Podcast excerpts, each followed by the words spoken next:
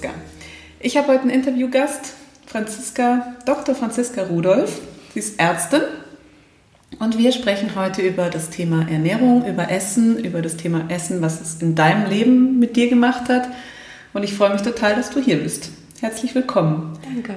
Magst du dich in deinen Worten mal vorstellen und einfach den Hörern ein bisschen erzählen, wer du so bist, was du machst, was dich als Person ausmacht? Gerne. Also ich bin Dr. Franziska Rudolph, ich äh, bin Ärztin, bin auf dem Weg zur Frauenärztin, also macht man ja immer eine Facharztweiterbildung. Und mein, meine Leidenschaft ist die Ernährung. Einfach deshalb, weil ich gemerkt habe oder über die Jahre erfahren habe, wie viel man alleine durch seine Ernährung in seinem Leben selber mit seiner Gesundheit verändern kann. Und das fehlt mir halt in der, ja, in der Wahrnehmung der Patienten sehr, sehr oft, dass sie sich eher in so eine Opferrolle begeben mit ihrer Ernährung und dadurch eben Krankheiten immer weiter voranschreiten können. Ähm, und ganz selten der Weg gefunden wird, tatsächlich selber ähm, seine Verantwortung in die Hand zu nehmen und eben an der Ernährung tatsächlich was zu verändern. Und deswegen ist es meine Mission und meine Herzens, ja eigentlich mein Herzensziel, dass viel, viel mehr Menschen verstehen, dass Ernährung ganz, ganz viel an ihrer Gesundheit machen kann. Mhm. Und sie eben selber in der Hand haben, wie gesund sie tatsächlich sind. Und es ist eben nicht nur die Ernährung, sondern es ist auch ähm, ja, die Selbstwahrnehmung dabei. Also ich glaube tatsächlich dieses Bedürfnis oder dieses Ziel, dass man tatsächlich selber etwas ändert, zum Beispiel in Form mit der Ernährung, ähm, das kommt immer mehr, je mehr man zu sich selber findet. Und das ist eben nochmal ein ganz, ganz großer Punkt in meiner Arbeit. Aber das ist eben das, was auch viele abschreckt und ja, viele sprichst mir aus der Seele. Also ich bin ja ganz genau der gleichen Meinung, dass früher habe ich tatsächlich gedacht, ah, ich hole mir von außen irgendwelche Tipps, die setze ich um und dann kann ich schlank werden und äh, mich ja. super fühlen. Und mit der Zeit habe ich festgestellt, dass es nur darum geht, wie ich mich in meinem Inneren fühle, wie ich mit mir selber umgehe, wie ich mich wahrnehme. Und dann verändert sich alles weiter von selber. Richtig. Und genau das gebe ich jetzt auch meinen Kunden weiter. Aber spannend, dass du das genauso siehst, das freut mich, mhm. ähm, weil, ja, aber erzähl vielleicht einfach mal erstmal von dir. Was hat dich denn zu dem Thema gebracht? Oder gab es da auch irgendeinen Moment, wo du gesagt hast, hey, ich muss jetzt irgendwas in die Hand nehmen und verändern? Ja, tatsächlich. Ich kann den Moment sogar genau äh, den habe ich noch genauer in Erinnerung, das war ungefähr vor drei Jahren. Ähm, mir ging es so, dass ich eigentlich jeden Tag ganz schlimm Bauchschmerzen hatte. Ich hatte auch eigentlich jede Woche mehrmals, also mehrmals Migräne. Ich hatte eine ganz schlimme Haut. Und naja, ich habe das dann immer so in Verbindung gebracht mit meinen Schichtdiensten, die da gerade angefangen haben. Ich wusste aber schon länger, dass ich viele Lebensmittel oder zum Beispiel so künstliche Lebensmittel nicht vertrage. Mhm. Also ich hatte schon so die Ahnung, dass es an der Ernährung liegen könnte. Ich hatte dann auch viel ausprobiert, gerade immer wenn die Bauchschmerzen schlimmer wurden, dass ich ähm, dann einige Sachen weggelassen habe, mal so über ein paar Tage, paar Wochen. Aber so richtig den, den Punkt, also was es tatsächlich ist, habe ich nicht gefunden. Mhm. Und ja, so dieser Umgang mit der Ernährung, das mache ich seit, ich kann mich gar nicht mehr so richtig erinnern, das ist seit Ewigkeiten. Also ich habe wirklich schon ganz, ganz lange versucht, gut mich zu ernähren, mich gesund zu ernähren. Ich habe mich ganz viel damit beschäftigt. Auch im Studium war das immer so einer, eins meiner Lieblingsthemen, was aber sehr, sehr kurz kam, muss man auch mhm. sagen, im Medizinstudium. Aber ich habe da auch selber für mich einfach gelesen und hatte damit natürlich auch viel Wissen. Ja. Und ich weiß noch, wie ich an dem Tag auf meinem Sofa lag. Das ging bis dahin schon über Wochen, dass ich wirklich jeden Nachmittag, Punkt, wenn mein Mann nach Hause kam, war wie so ein Schlag auf den Kopf und ich konnte mich nicht mehr bewegen. Es war einfach total schmerzgeplagt und ich war froh, dass jemand sich um die Kinder kümmert und ich hatte dann mit mir zu tun und ich hatte mhm. davon so die Nase voll. Und da habe ich dann beschlossen, so, ab morgen mache ich das so, dass ich nur noch das esse, bei dem ich ungefähr weiß, dass ich es vertrage. Und das war sehr radikal, das würde ich heute so nicht empfehlen und auch nicht so weitergeben, aber für mich war es so der einzige Weg in dem Moment, weil ich nicht mehr sagen konnte, was ist es und was ist es nicht. Und du hattest auch niemanden, der dich da irgendwie begleitet hat oder nee. dir helfen konnte? Weil ich das ja aus meiner eigenen Erfahrung mit den Kollegen wusste, dass kaum einer da sich wirklich beschäftigt. Mhm. Ne? Und ich wusste auch in Erfurt, also ich war nicht so weit zu sagen, ich telefoniere jetzt mal mit jemandem und gehe da auf die Suche ich habe dann gesagt, nee, ich mache das jetzt für mich selber. Ich weiß ja, was ich mache im ja. Prinzip und ich weiß, was ich brauche. Mhm. Und dadurch hatte ich, ich sage mal, den Arsch in der Hose, das durchzumachen, also einfach so mit mir selber zu machen und zu testen. Und ich weiß ja auch, wann ich einlenken muss und wann nicht, wann es bedrohlich wird und wann nicht. Das ist einfach mein Vorteil gewesen mhm. in dem Moment als Ärztin. Ne? Und tatsächlich war es so, dass mit dieser Radikaldiät, also mit dieser Phase, habe ich ganz, ganz schnell alles losgehabt. Die Haut kam als letztes, das hat wirklich ein bisschen gedauert, das braucht einfach, weil es meiner Ansicht nach einfach der Mülleimer in unserem Körper ja, ist, wo alles hingeht. Und es kommt auch wieder als erstes. Mhm. Aber gerade die Magenschmerzen, was mich so beeinträchtigt hat, diese ständige Übelkeit und die, vor allem die Migräne, die waren halt wirklich ganz, ganz schnell weg. Die hatte ich dann ganz schnell im Griff. Und jetzt ist natürlich die große Frage, was hast du gemacht? Ja. Was war die radikale Umstellung? Also bei mir waren es tatsächlich die Milchprodukte, die ich weggelassen habe. Mhm. Ich habe ähm, mit Getreide sehr vorsichtig ähm, experimentiert. Das geht bei mir aber ganz gut. Und ähm, so als letztes kam ich auf den Trichter Zucker. Da muss ich einfach sagen, da war ich abhängig. Und mhm. als ich das gelöst hatte, also als ich wirklich festgestellt habe, wenn ich den Zucker weglasse im Alltag, dann geht's mir noch mal, also ging es mir noch mal viel viel besser und vor allem war dieses Heißhungergefühl weg, mhm. diese, dieses unkontrollierte Essen und das lässt hat mich immer eben auch viele ungünstige Sachen essen lassen. Mhm. Ja, und das war für mich noch mal so ein Punkt, wo ich sage, das hat mir wirklich so den, ja, das Klick gebracht. Ja. Und wie ist es jetzt heute? Isst du Milchprodukte, Kohlenhydrate, ähm, Getreideprodukte, Zucker. Wie schaut es aus? Schon, immer mal. Ich bin damit, also gerade mit Milchprodukten muss ich vorsichtig sein, weil ich sie mhm. wirklich nicht gut vertrage. Das ist aber mein persönliches. Also ich bin auch nicht so, dass ich sage, generell lass das alles weg. Ähm, ich mache es sehr intuitiv. Zucker versuche ich im Alltag, meide ich im Alltag, also jetzt gar nicht mal so auferzwungen, sondern weil ich es wirklich nicht mehr Essen brauche. Also ich möchte den gar nicht an vielen Stellen. Aber wenn ich mal Lust drauf habe oder gerne mit meinen Kindern Eis essen möchte, dann mache ich das. Also das genieße ich dann auch.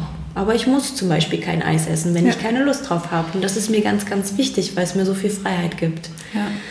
Und ähm, Getreide, das, da habe ich für mich rausgefunden, dass ich mit Dinkel ganz gut kann. Also da muss einfach jeder individuell dann auch testen. Und das ist so mein Anliegen, dass man das Körpergefühl dann wieder bekommt, was zurückmeldet, was geht und was nicht. Ja, jetzt ist es ja so, dass bei dir erstmal dieser Zustand kommen musste, dass du jeden Tag mit Bauchschmerzen auf der Couch lagst. Ich kenne das ganz ähnlich. Einem, also eigentlich äh, hättest, hast du gerade fast meine Geschichte erzählt, mhm. ähm, die mir irgendwann so widerfahren ist.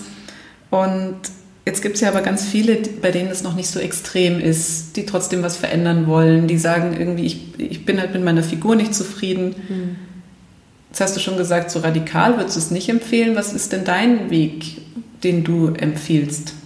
Was sagst du, was, was kann man da machen, ohne, ohne jetzt auf diesen Punkt warten zu müssen, bis es einem wirklich so schlecht geht, dass man gar nichts mehr verträgt? Ja, also ich muss dazu sagen, ich arbeite ja auch so ein bisschen mit Darmgesundheit. Also mhm. Das ist quasi die Grundlage, die ich dann für mich rausgefunden habe, was ich am Anfang gar nicht wusste.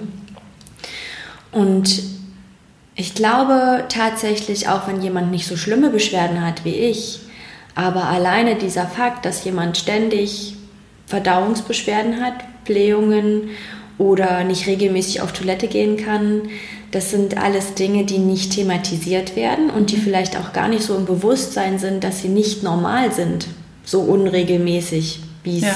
bei vielen ist. Und da es nicht thematisiert wird, fällt auch nicht auf, dass es nicht normal ist. Du sagst ne? es ja. Und ähm, ich glaube, an dem Punkt sollte einfach ein Bewusstsein, also ich möchte dafür ein Bewusstsein schaffen, dass das nicht normal ist und dass man da schon gucken darf, ob vielleicht doch irgendwie an der Ernährung was zu optimieren ist, um dann eben langfristig solche Krankheitsfälle oder einfach wirklich chronische Krankheiten zu vermeiden. Hm.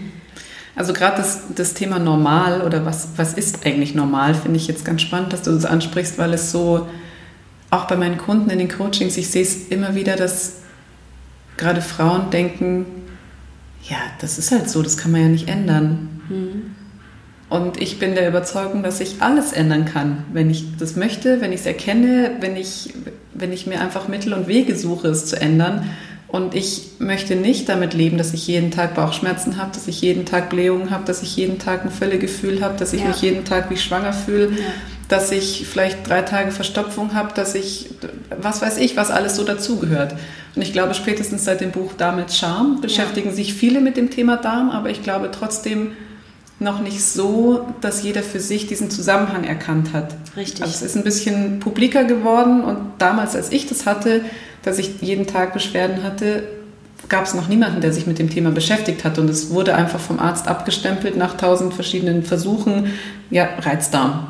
Ja, ich kann das auch so bestätigen in meiner Erfahrung. Einmal mit Patienten, da finde ich es unheimlich erschreckend, wie viele junge Frauen, also ich sehe ja, ich sehe ja meistens Frauen mhm. als Gynäkologin, ähm, aber da finde ich es erschreckend, dass auch junge Frauen es für normal befinden, dass man nur einmal in der Woche groß hat, also groß auf Toilette, auf Toilette geht. Muss man, ja. ja. also Stuhlgang hat. Ähm, und ah, das, da, da war ich immer so verwundert am Anfang, aber so über die Jahre sind mir ganz viele begegnet, die das als total normal empfinden. Dann kam dazu, dass ich im Notdienst, also wenn wir Dienste haben, dann haben wir ja auch die Notaufnahme quasi. Die kommen, die jungen Frauen kommen oder älteren Frauen kommen mit Unterbauchbeschwerden dann immer in die gynäkologische Abteilung. Und ähm, da kann ich auch nur sagen, zu 90 Prozent findet man da nichts. Und es liegt am ehesten am Darm, die diese dollen Beschwerden machen. Und da ist einfach das Bewusstsein auch nicht da, dass eben dieser Darm so gereizt sein kann, dass es so massive Schmerzen machen kann. Mhm. Und ähm, bei meinen Kollegen, muss ich sagen, bin ich da so ein bisschen in Zebra oder Kolibri. Und ähm, es, fällt, es ist fällt mir schon sehr schwer, so meine Meinung da ähm, einmal bewusst zu, also auch selbstbewusst zu vertreten, mhm. weil ich immer das Gefühl habe, ich muss ja vorsichtig sein, um nicht als Scharlatan zu gelten. ja, man will ja natürlich auch niemanden vor den Kopf stoßen, weil, ja. weil man einfach gegen so eine Masse rennt. Ja, es ist weil richtig. ja alle machen und tun und denken, das ist schon richtig so. Ja. Und dann steht man so selber als kleines etwas vor dieser Riesenmauer und sagt, ich weiß aber, wie es anders geht. Richtig. und denkt sich so, oh Gott, äh, ja, es ist halt eine Studie, die an einer Person gemacht wurde oder vielleicht an zwei und nicht ja. an tausend, aber es ist, ähm, ja, es ist schwierig gebe ich dir absolut recht. Also ich wurde wirklich belächelt für, die, für ja. die Art und Weise, wie ich dann auch esse und also auch für mein Leben quasi. Ne? Also ich habe das dann mhm. ja wirklich konsequent durchgezogen. Ich habe mir mein Essen selber mitgebracht. Ich habe ähm, das vermieden, in der Mensa zu essen. Ich habe dann immer mein, ich wurde mal als Rotkäppchen bezeichnet, wenn ich zum Dienst kam, weil ich mein ganzes Essen dabei hatte, weil es mir aber auch wichtig war, dass ich esse. Ne, weil das ist einfach die Grundlage dafür, dass man doch regelmäßig einfach was zuführt. Mhm. Weil sonst mhm. kommt man eben wieder in diese, dieses kopflose Essen und das mhm. funktioniert auch nicht.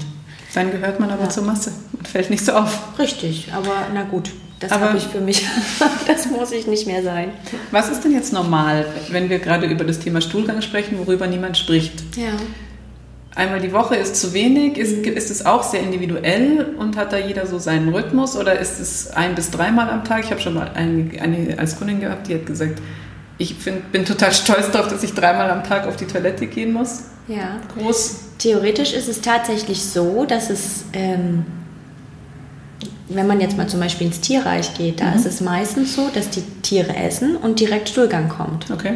Und theoretisch wäre es für uns auch normal. Und wir haben aber unseren Darm so trainiert, unser ganzes System so trainiert, dass wir das reduziert haben. Mhm. Aber es ist schon so, dass wir, wenn wir was aufnehmen, dass alles, das System angeregt wird, das Verdauungssystem angeregt wird und das dann auch normal wäre, wenn Stuhlgang kommt. Okay. Idealerweise wäre es so. Gut ist es, wenn es einmal am Tag ist. Mhm. Also das ist schon das Normal. So sollte es schon sein. Und das ist, glaube ich, auch in jeden Alltag integrierbar. Das sollte, sollte machbar sein. Genau. Also Ähm, ja, und wenn man das jeden Tag macht, ist es vielleicht auch so, dass man sich nicht mehr eine Stunde lang auf der Toilette verstecken Eben. muss. Ne? Es geht dann auch, also das ist dann einfach auch wirklich so einprogrammiert. Ja. Aber gehen wir mal ganz zurück an das ganz, an, an die Anfangszeit unseres Lebens, die mhm. Babys, jeder, der Kinder hat, der weiß, wie das ist, dass die meisten wirklich Stuhlgang haben, wenn sie getrunken haben. Ja, ja, das stimmt schon. Und so ist es eigentlich normal und das ist so, Kinder sind so intuitiv und funktionieren so gut mit der Natur, mhm. Was wir uns halt über die Jahre dann abtrainieren. Ja, das stimmt. Ist ja beim Essen genauso. Ja. Ja. Ähm, jetzt habe ich gerade den Faden verloren. ähm, ich hatte noch eine ganz wichtige Frage gerade auf der Zunge. Ähm, die ähm, gerade die jungen Damen, hast du gesagt, sind ja. oft in, bei dir. Und würdest du denn sagen, dass heute in unserer Gesellschaft das Thema Essen schon sehr viel mehr ist als einfach nur Essen? Also nur kurz als Beispiel. Ich sehe das bei meinen Kunden, dass sie nicht essen, um zu überleben. Jetzt einfach mal banal gesagt, Essen, für mich ist heute, früher war das auch anders, aber heute ist für mich Essen einfach Nahrungsaufnahme. Ich weiß, dass ich nicht funktioniere, wenn ich nichts esse, weil mein Körper einfach Energie braucht, meine Organe, meine Haut, meine Haare. Alles ja. braucht Energie, braucht Essen. Es ist quasi das Benzin für meinen Motor, mhm. damit ich überhaupt überleben kann. Früher war das sehr viel emotionaler. Ja. Und ich sehe bei ganz, ganz vielen Menschen, dass Essen einfach nichts mit Nahrungsaufnahme zu tun hat, nichts mit Überleben, nichts mit, ich schenke mir Energie, sondern entweder mir ist langweilig, ich bin irgendwie äh, im Stress, ich bin traurig, irgendwelche Emotionen, ja. dann aber auch das permanente Überessen, weil ich, weil ganz, ganz viele einfach nicht mehr wissen, wann sie überhaupt satt sind und dieses Gefühl ja. gar nicht kennen. Dann aber auch Essen in Situationen, wo sie gar nichts zu essen brauchen. Und es ist, also Essen hat für mich heutzutage so wenig mit dem eigentlichen Essen zu tun. Hm. Wie ich siehst find, du das? Ja, ich finde das ganz spannend. So wie du das erzählst, sehe ich das äh, genauso. Mhm. Ähm, ich sage auch immer, Essen sollte an Bedeutung verlieren. Ja. So, also so sage ich das ganz gerne, einfach ganz rational, es sollte an Bedeutung verlieren. Es, wenn man wirklich auf die wissenschaftliche oder rein äh, physiologische ähm, Bedeutung von Essen geht, ist es ja einfach die Energie, die wir für unsere Zellen haben. Proteine liefern die Bausteine für unsere Zellen. Ganz einfach. Und dafür muss ich meinen Körper versorgen, möglichst mit hochwertigen Produkten. Ja, also kein Mist, was ich da reinschiebe mit ganz vielen Zusatzstoffen, Giftstoffen und so weiter. Da sollte ich schon drauf achten. Also sollte mir was wert sein. Mhm. Aber ich sehe das genauso, dass Essen super emotional gefärbt ist bei den meisten. Und das wird auch antrainiert. Ja. Also wenn ich immer mich daran zurückerinnere an meine Oma, die sagt, oh, wir sind jetzt traurig, komm, wir gönnen uns ein Eis. Na, da fängt es ja an. Ich erwische mich dabei tatsächlich auch manchmal bei meinen Kindern, weil es einfach so drin ist im System. Ja, man kriegt so Muster mit, ne? Und dann Richtig. hat man ja aber auch wieder die Möglichkeit, dieses Muster weiterzugeben. Genau. Oder ich entscheide mich dafür, Richtig. Nee, Oma, darfst du genau. behalten. Genau. Aber ähm, das sehe ich eben ich glaube, dieses Überessen und dieses sich mit Essen trösten, sich mit Essen etwas Gutes tun, das ist einfach viel zu hoch. Ich sage nicht, genieß nicht mal. Setz dich mit deinen Freunden mhm. zusammen, mach einen schönen Abend und dabei gibt es was zu essen, weil ja das auch was sehr Gesellschaftliches sein kann. Definitiv. Darum geht es gar nicht. Aber im Alltag, warum muss jedes Essen etwas sein, was mir emotional auch was Gutes tut? Warum darf es nicht einfach die Bedeutung haben, wie ich versorge mich jetzt mit den nötigen Nährstoffen? Und ich weiß ganz rational, jetzt ist es wieder Zeit. Hm. Und dann, finde ich, setzt auch wieder dieses Körpergefühl ein, dass, der, dass mir mein Körper sagt, was brauche ich denn jetzt? Ja, definitiv. Und ganz ehrlich, ich kann jeden Tag dasselbe essen, weil es mir egal ist, weil ich weiß, genau das tut mir gut und ich esse das. Und mein Körper meldet mir sehr genau, wenn ich vielleicht doch mal was Zusätzliches brauche. Mhm. Und das fand ich, hat mir, das bringt mir immer wieder Erleichterung. Es hat mich unglaublich erfüllt dann letztendlich, weil es mich noch mehr erfüllt hat als ähm, zu den Zeiten, wo ich Essen einfach für meine emotionalen Bedürfnisse verwendet mhm. habe. Ja. Und deswegen finde ich, ist es auch, also ist so der zweite große Punkt, mit dem ich arbeite, ähm, dass ich für mich selber auch merken durfte, dass ich alleine mit dem Essen nicht 100% an das komme, wo ich hin will. Und dann kamen meine Beschwerden auch wieder. Mhm, mhm. als es in meinem Leben einfach nicht gestimmt hat. Ja. Wenn, als ich in meinem Leben so viel gemacht habe, was gegen mein Innerstes ging. Ja. Gegen deine eigentliche Intuition. Genau. Ja. Und so Die dieses, so viel sagt. Aber das kriegt man eben dann auch erst gelöst, wenn man auf die Suche nach den Dingen geht, die halt mhm. nicht gut sind. Mhm. Und vor allem dahin geht, wo es dann auch mal unangenehm wird. Ja, ja definitiv. Was glaubst denn du, oder vielleicht weißt du es sogar aus wissenschaftlichem Hintergrund, wie ist diese Verbindung zwischen dem Darm und den Emotionen, die wir damit reinbringen, das Essen? Weil ich habe zumindest vom Gefühl her, denke ich, dass wir ja nicht nur unser Gehirn im Hirn, also unser, unsere Nervenzellen im Gehirn, was ja so einigermaßen schon erforscht ist, haben, sondern dass wir auch im Darm ganz viele feinfühlige Nervenzellen haben, die uns irgendwie wie ja, durch Intuiti Intuition sagen, was richtig für uns ist, wo wir genau spüren, ähm, gerade bei Kindern ja auch, oft sehen die Lebensmittel und sehen schon, das, das tut mir nicht gut. Die müssen das gar nicht erst riechen oder probieren, sondern die spüren das, die sehen das, die wissen das, brauche ich nicht, mag ich nicht, will ich nicht. Mhm. Wie funktioniert das? Oder wie, welche Rolle spielen die Emotionen, wenn ich die damit reinbringe in das Essen? Wenn ich zum Beispiel immer ein schlechtes Gewissen habe nach dem Essen, wenn ich mir die ganze Zeit Dinge verbiete, wenn ich dann eben doch esse, wenn ich, weil ich traurig bin und lauter so Geschichten. Hm. Hast du da für dich irgendwie eine Erklärung oder glaubst du, das spielt überhaupt eine Rolle oder wie, wie siehst du das? Ich sehe schon, ähm, dass es eine Rolle spielt. Also erstmal ist es so, dass der Darm tatsächlich ähm, noch nach unserem Gehirn die meisten Nervenzellen hm. hat. Nach dem Gehirn oder tatsächlich mehr als das Gehirn? Ich glaube gleichwertig, ja. ähnlich. Also und das ähm, Gewebe von unserem Darm ist auch dasselbe embryologische, also aus unserer Entstehungsgeschichte mhm. Gewebe, was das, das, Hirn geformt hat. Das ist dasselbe. Okay. Ne, dieselbe Schicht. Wir bestehen mhm. quasi aus drei Schichten und diese Schicht hat auch unseren Darm geformt. Und das fand ich ganz spannend, als ich das gelesen habe. Ähm, und da ist das auch so ein Punkt, wo ich mich gerne noch weiter anlesen würde. Da bin ich noch nicht so weit vorgedrungen, aber ähm, gerade dieses ähm, immer wieder emotional gefärbt, ich denke, das hat ganz viel mit Training zu tun. Ja, dass man sich das so antrainiert, so mhm. dieses ständige schlechte Gewissen und ich verbinde Essen mit bestimmten Gefühlen und ähm, ich löse auch bestimmte Gefühle mit Essen, dass das wirklich ein Training ist, wie eine Konditionierung. Mhm. Ja. Ja, definitiv. Also das ist ja in der Kindheit schon so, dass ja. wenn ich jedes Mal, wenn ich traurig bin, Schokolade bekomme, sehe ich bei meinen Kunden heute, dass ja. sie genau diesen Triggerpunkt in der Kindheit hatten und das halt einfach immer noch mitnehmen. Ja. Die sehen oft diese Verbindung nicht und fühlen sich einfach scheiße, weil sie sich abends auf die Couch setzen und sich sagen, so jetzt gönne ich mir was und jetzt habe ich es verdient und nach so einem anstrengenden Arbeitstag, die suchen gar nicht nach einer Verbindung zu früher. Die fühlen sich dann halt einfach danach schlecht und denken sich, jetzt war ich wieder nicht diszipliniert mhm. genug. Aber dass es ja alles einen Grund hat, warum das so ist, hinterfragt kaum einer. Hm. Genau.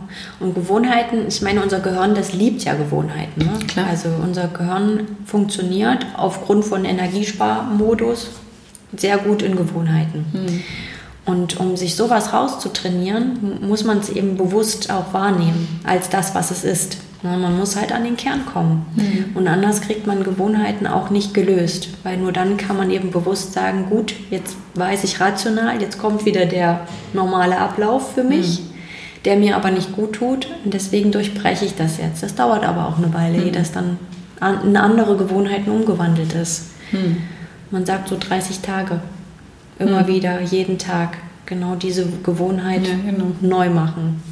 Also 21 Tage ist, glaube ich, so die Grenze, aber 30 ist natürlich nochmal mit Sicherheitspuffer. ja, ja. Was glaubst du denn? Ähm, es gibt ja so eine offizielle Ziffer an Menschen in Deutschland, die essgestört sind. Glaubst mhm. du, die Dunkelziffer ist wesentlich höher oder wie würdest du so ein Verhalten beschreiben, wenn man sich einfach wirklich den ganzen Tag damit beschäftigt, was darf ich essen, was darf ich nicht und was sollte ich und einfach dieses Gedankenkarussell, was viele im Kopf mit rumschleppen. Ich glaube, da sollten wir erstmal ähm, überhaupt fragen, was ist denn ein gestörtes Essverhalten? Hm. Das finde ich ganz interessant, weil die, die sich tatsächlich mit Essen schaden und durch ihr Verhalten damit oder durch ihr Essverhalten sich selber schaden, das finde ich eine ganz spannende Wahrnehmung, weil ich bin auch der Meinung, dass ich, ähm, wenn ich bewusst einfach null auf meine Ernährung achte und einfach in mich reinschaufel, was ich so denke und dann immer mehr Krankheiten anhäufe, mhm. auch wenn ich jetzt nicht offensichtlich ähm, sehr, sehr übergewichtig bin, aber was ist denn mit den ganzen anderen metabolischen Erkrankungen? Ich habe einen Diabetes, der dann durch Medikamente versorgt wird. Ich habe dann hohen Blutdruck, meine mhm. Gefäße werden immer schlechter, mein Cholesterin ist jenseits von Gut und Böse. Ähm, dann habe ich den nächsten Herzinfarkt, dann habe ich einen Schlaganfall. Das ist ja alles die Kaskade, ne? das fängt ja alles damit an. Ich finde, auch das ist ein gestörtes Essverhalten. Mhm. Ja. Und mal davon abgesehen, dass die Dunkelziffer, die sich nicht outen, eine Essstörung zu haben und dann vielleicht auch über die Zeit dieses gestörte Essverhalten sich wieder etwas dem Normalen anpasst, die ist definitiv höher als das, was in den Registern steht. Ja, also es, manche wissen es ja auch einfach gar nicht, dass das nicht Richtig. normal ist. So wie du vorhin schon ja. gesagt hast, die, deine Patientinnen denken, es ist normal, wenn sie einmal in der Woche auf die Toilette gehen. Ich dachte früher auch, es ist normal, dass ich den ganzen Tag äh, darauf achte, was darf ich, wie viel Kalorien darf ich essen, wie viel Sport muss ich machen und, und, und. Für mich war das normal, weil ich in jeder Zeitschrift gelesen habe, dass man das so macht. Ja. Weil man diszipliniert sein muss, weil man Kalorien verbrennen muss, weil man nicht so viel Kalorien aufnehmen darf und, und, und. Mhm. Für mich war es normales Verhalten und das habe ich erst ganz, ganz spät gecheckt und festgestellt, dass das überhaupt nicht normal ist, dass das überhaupt nichts mit normal zu tun hat. Das ist total scheiße. Ganz im Gegenteil, ja, von es normal. Stresst extrem, es ne? stresst ne? und du mhm. hast ja dann auch immer so einen erhöhten Stress Pegel, immer, dieses, immer mehr Hormone, Cortisol etc., weil du immer in Gedanken damit beschäftigt bist, was mache ich, was darf ich, was kann ich, was sollte ich. Das ist immer so Und in Grenzen leben, ne? Total. So. Ja. Immer, immer quasi so leben, wie die anderen das für richtig erachten. Genau, es ist Augen. halt fremdbestimmt. Also ja, es, war, absolut. es ist genau das Gegenteil von dem, was sich eigentlich jeder wünscht für sein Leben. Es ist keine Selbstbestimmung, ja. sondern es ist ein absolut fremdbestimmtes Verhalten in jeder Hinsicht. Und was du jetzt aber gerade sagst, ist genauso gestört irgendwie, ja, wenn ich einfach nur in mich reinschaufel, was halt gerade so da ist, weil es halt irgendwie so alle machen und weil es ja nichts ja. anderes gibt und weil ich überhaupt keine Wahl habe und, und, und, ja. Und dann verschiedene Krankheiten entstehen. Und das ist auch immer, es ist auch echt schwierig, finde ich, in unserer Gesellschaft, da ähm, ein bisschen zu polarisieren, weil viele einfach denken, sie sind irgendeinem, ja, Opfer einfach, Opfer von hm. ungünstigen Umständen. Ja. Also ich glaube, jeder hat in der Hand etwas zu ändern. Mhm. Es schreien jetzt bestimmt einige, äh, nee, ich nicht. Genau. Aber wer verbietet denn irgendjemanden, also wir sind eine freie Gesellschaft, wer verbietet denn, dass jemand einfach mal gegen die Norm leben darf? Ja. Also man wird dafür nicht eingesperrt, man wird dafür in der Regel nicht direkt gesteinigt. Das haben wir aber gerade als Frauen vielleicht noch irgendwie so in unseren ja. Zellen, weil das ja früher tatsächlich so war, dass wenn man sich gegen die Norm irgendwie äh, geäußert hat, war das ganz schnell mit dem Fegefeuer. Ja. Und das sage ich auch manchmal aus Spaß. Im Mittelalter wäre ich, glaube ich, verbrannt worden. ja, aber es ist tatsächlich so, weil wir, also es gibt inzwischen sogar Studien, das habe ich ja. schon mal in einer Podcast-Folge im Interview mit dem Klaus Wiener, glaube ich, war das erzählt. Es gibt wissenschaftliche Belege dafür, dass zum Beispiel Traumata weiter vererbt werden ja, über Generationen. Ja. Und es ist einfach eine Zellerinnerung, die da stattfindet und nicht nur äh, meine Mama oder meine Oma, sondern weiter. Ja. Und irgendwann kommt man halt im Mittelalter an und irgendwie tragen wir das in Spuren immer noch in uns drin. Und deswegen fällt es auch so vielen Frauen, glaube ich, schwer, was anders zu machen, als, ja. als eben so die gesellschaftliche Norm das gerne hätte. Und ähm, gerade beim Essen ist das Thema Selbstbestimmung oder da einfach mal Grenzen überschreiten, was anderes machen, schwierig tatsächlich, weil man ja auch nicht weiß, ist das jetzt richtig? Mhm. Und das ist irgendwie so, so ein, ja, einfach eine, für jeden, glaube ich, eine große Herausforderung, diesen Schritt zu gehen und sich von dem zu lösen, was in der Gesellschaft halt als normal gilt. Weil viele, gerade wenn es ums intuitive Essen geht, denken dann, oh Gott, dann nehme ich total zu, wenn ich jetzt einfach alles esse, was ich darf. Nee. Also glaub, ja, es ja. kommt drauf an. Es kommt immer drauf an, weil ja. wenn ich ganz viele Emotionen mit Essen befriedige, nehme ich natürlich schon erstmal zu. Hm. Wenn ich aber die Emotionen aufgeräumt habe und mich mit denen beschäftige und auch mal spüre, was steckt eigentlich dahinter, dass ich diese Emotionen mit diesem hm. Essen kombiniere sozusagen, dann kann ich diese Themen bearbeiten und lösen und dann kann ich auch intuitiv essen. Und deswegen finde ich es auch, dieses intuitive Essen ist so ein bisschen ein schwieriges Thema, weil man halt immer noch all die Themen, die dahinter stecken, die einem im Weg sind, erstmal lösen muss und ja. eben auch hingucken muss, wenn ich jetzt jeden Tag nur noch Lust auf Schokolade habe, warum ist es denn so? Ja. Es hat ja auch irgendwie einen Grund. Das ist schön zusammengefasst. Ja. Ja, das finde ich gut.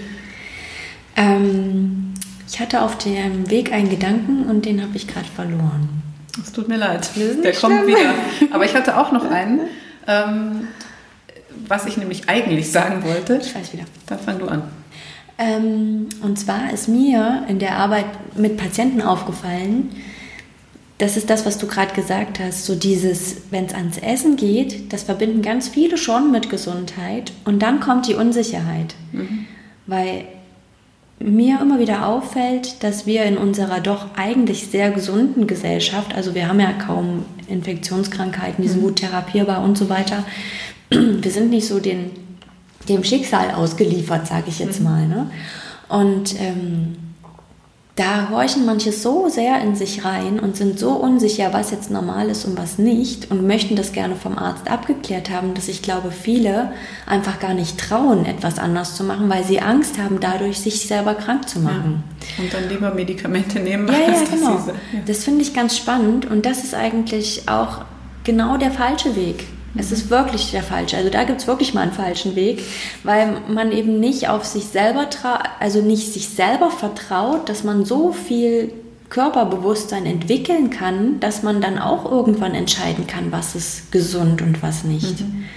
Und das ist ein ganz, ganz großes Thema, was meiner Ansicht nach unbedingt geändert werden muss. Es würde auch das Gesundheitssystem extrem entlasten. Ne? Ja, Ganz viele ja, schimpfen, dass so viele zum Arzt gehen und es gar nicht mehr bewältigbar ist.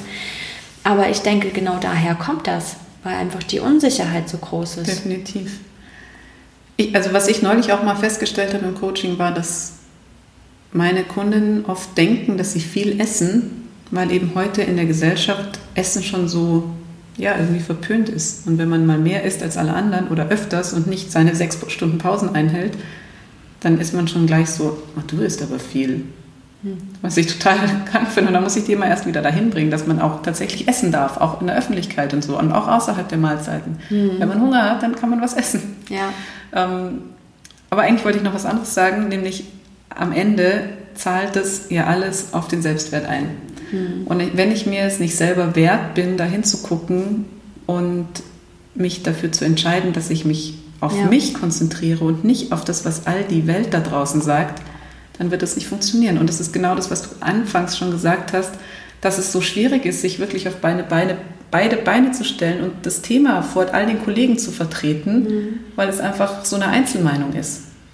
Aber wir sind ja ganz, ganz viele Einzelne und wenn jeder einfach mal ein bisschen darauf achten würde, was ihm oder ihr selber gut tut, was vielleicht auch der Bauch sagt, der Darm, was die Stimmung sagt, nachdem ich was gegessen habe, dann wären wir auf einmal gar nicht mehr allein.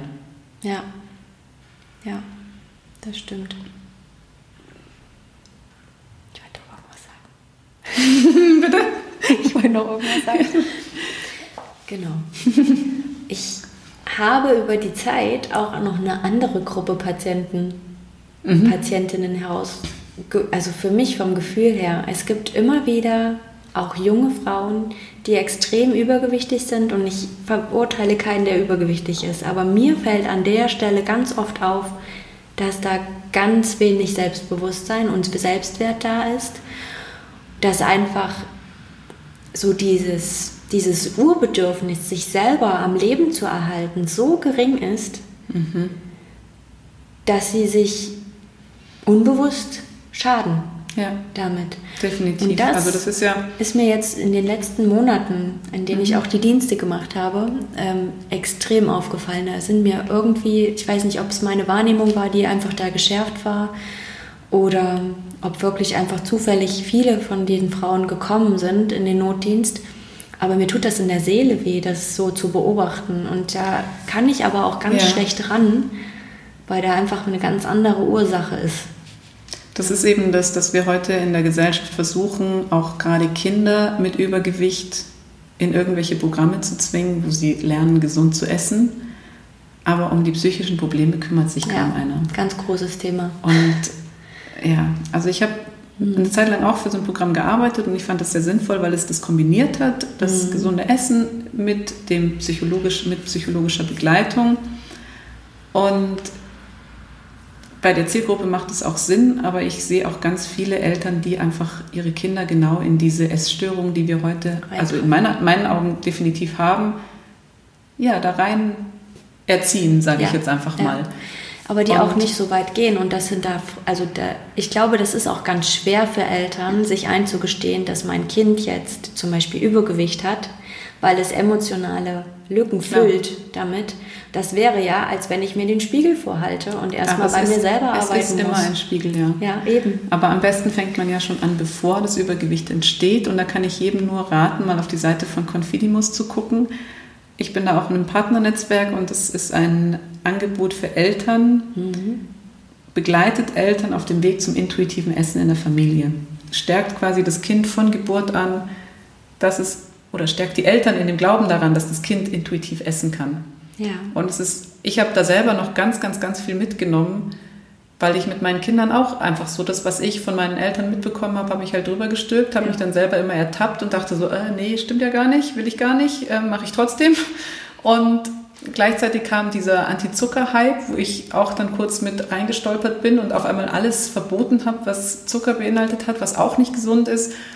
Und da habe ich dann gelernt, auch meinen Kindern zu vertrauen, dass sie einfach essen dürfen, was sie wollen. Und da ist auch Zucker dabei. Und ich bin auch überzeugt, dass Kinder das heute einfach manchmal brauchen, schon allein da, deshalb, weil es einfach alle haben. Ja. Da kann ich die nicht einfach so abgrenzen und sagen, nee, du nicht. Ich fand es ganz, ja, ganz spannend, was passiert ist bei meinen Kindern, mhm. als ich dann einfach losgelassen ja. habe. Ich lebe das vor. Mhm. Ähm, und ich hatte auch mal so eine Phase, wo ich versucht habe, das schon eher sehr zu regulieren. Mhm. Das ging aber ja, voll nach hinten bei los. Genauso. genauso. Und dann habe ich, ähm, auch weil mein Mann da eher auf der Seite meiner Kinder war, weil er da auch ähm, noch also er macht auch mit, aber er ist da ein bisschen ja, lockerer als ich, sage ich jetzt mal. aber ich fand es ganz spannend, was bei meinen Kindern passiert ist, nämlich dass die ähm, sich sehr ein Vorbild an mir nehmen und auch ganz bewusst sagen, Mama, ich esse das, was du isst und danach darf ich was Süßes. so, und also die, die holen sich das dann schon, aber das ist dann eben auch eins oder zwei. Mhm. Und es steht bei uns immer rum, die dürfen immer ran, weil ich denke auch, wenn man es verbietet, dann wird es so besonders, dass ja. sie sich es eben im Außen dann holen, in Familien, wo sie zu Gast sind definitiv. und dann über, im Übermaß essen. Ja, und das ist auch nicht, dann entwickeln sie kein ja. gesundes Verhältnis. Und das Kinder man, brauchen deutlich mehr noch Zucker durch das Wachstum. Ja, die können das ganz anders verstoffwechseln total. und das ist, da ist das Bedürfnis auch ganz anders. Wenn ich mich Definitiv. zurückerinnere als Jugendliche, dann habe ich einfach auch manchmal so ein richtigen, ja, so ein richtigen Hype gehabt. Mhm. Ne? Also mal ganz abgesehen von meiner, von meinem doch schon immer gerne Zucker essenden früheren Ich. Aber da war das Bedürfnis einfach ein ganz anderes und zwar nicht aus emotionalen Gründen. Ja. Und es ist ja eben auch gut, wenn man ihnen das so beibringen kann, dass es nichts Emotionales ist, sondern dass es einfach manchmal ein Signal vom Körper ist, dass man was Süßes ja. braucht, weil die Energie fehlt, weil gerade noch ein Fußballturnier ansteht, was auch immer der Fall ist. Manchmal braucht es einfach und dann ist es auch okay. Ja.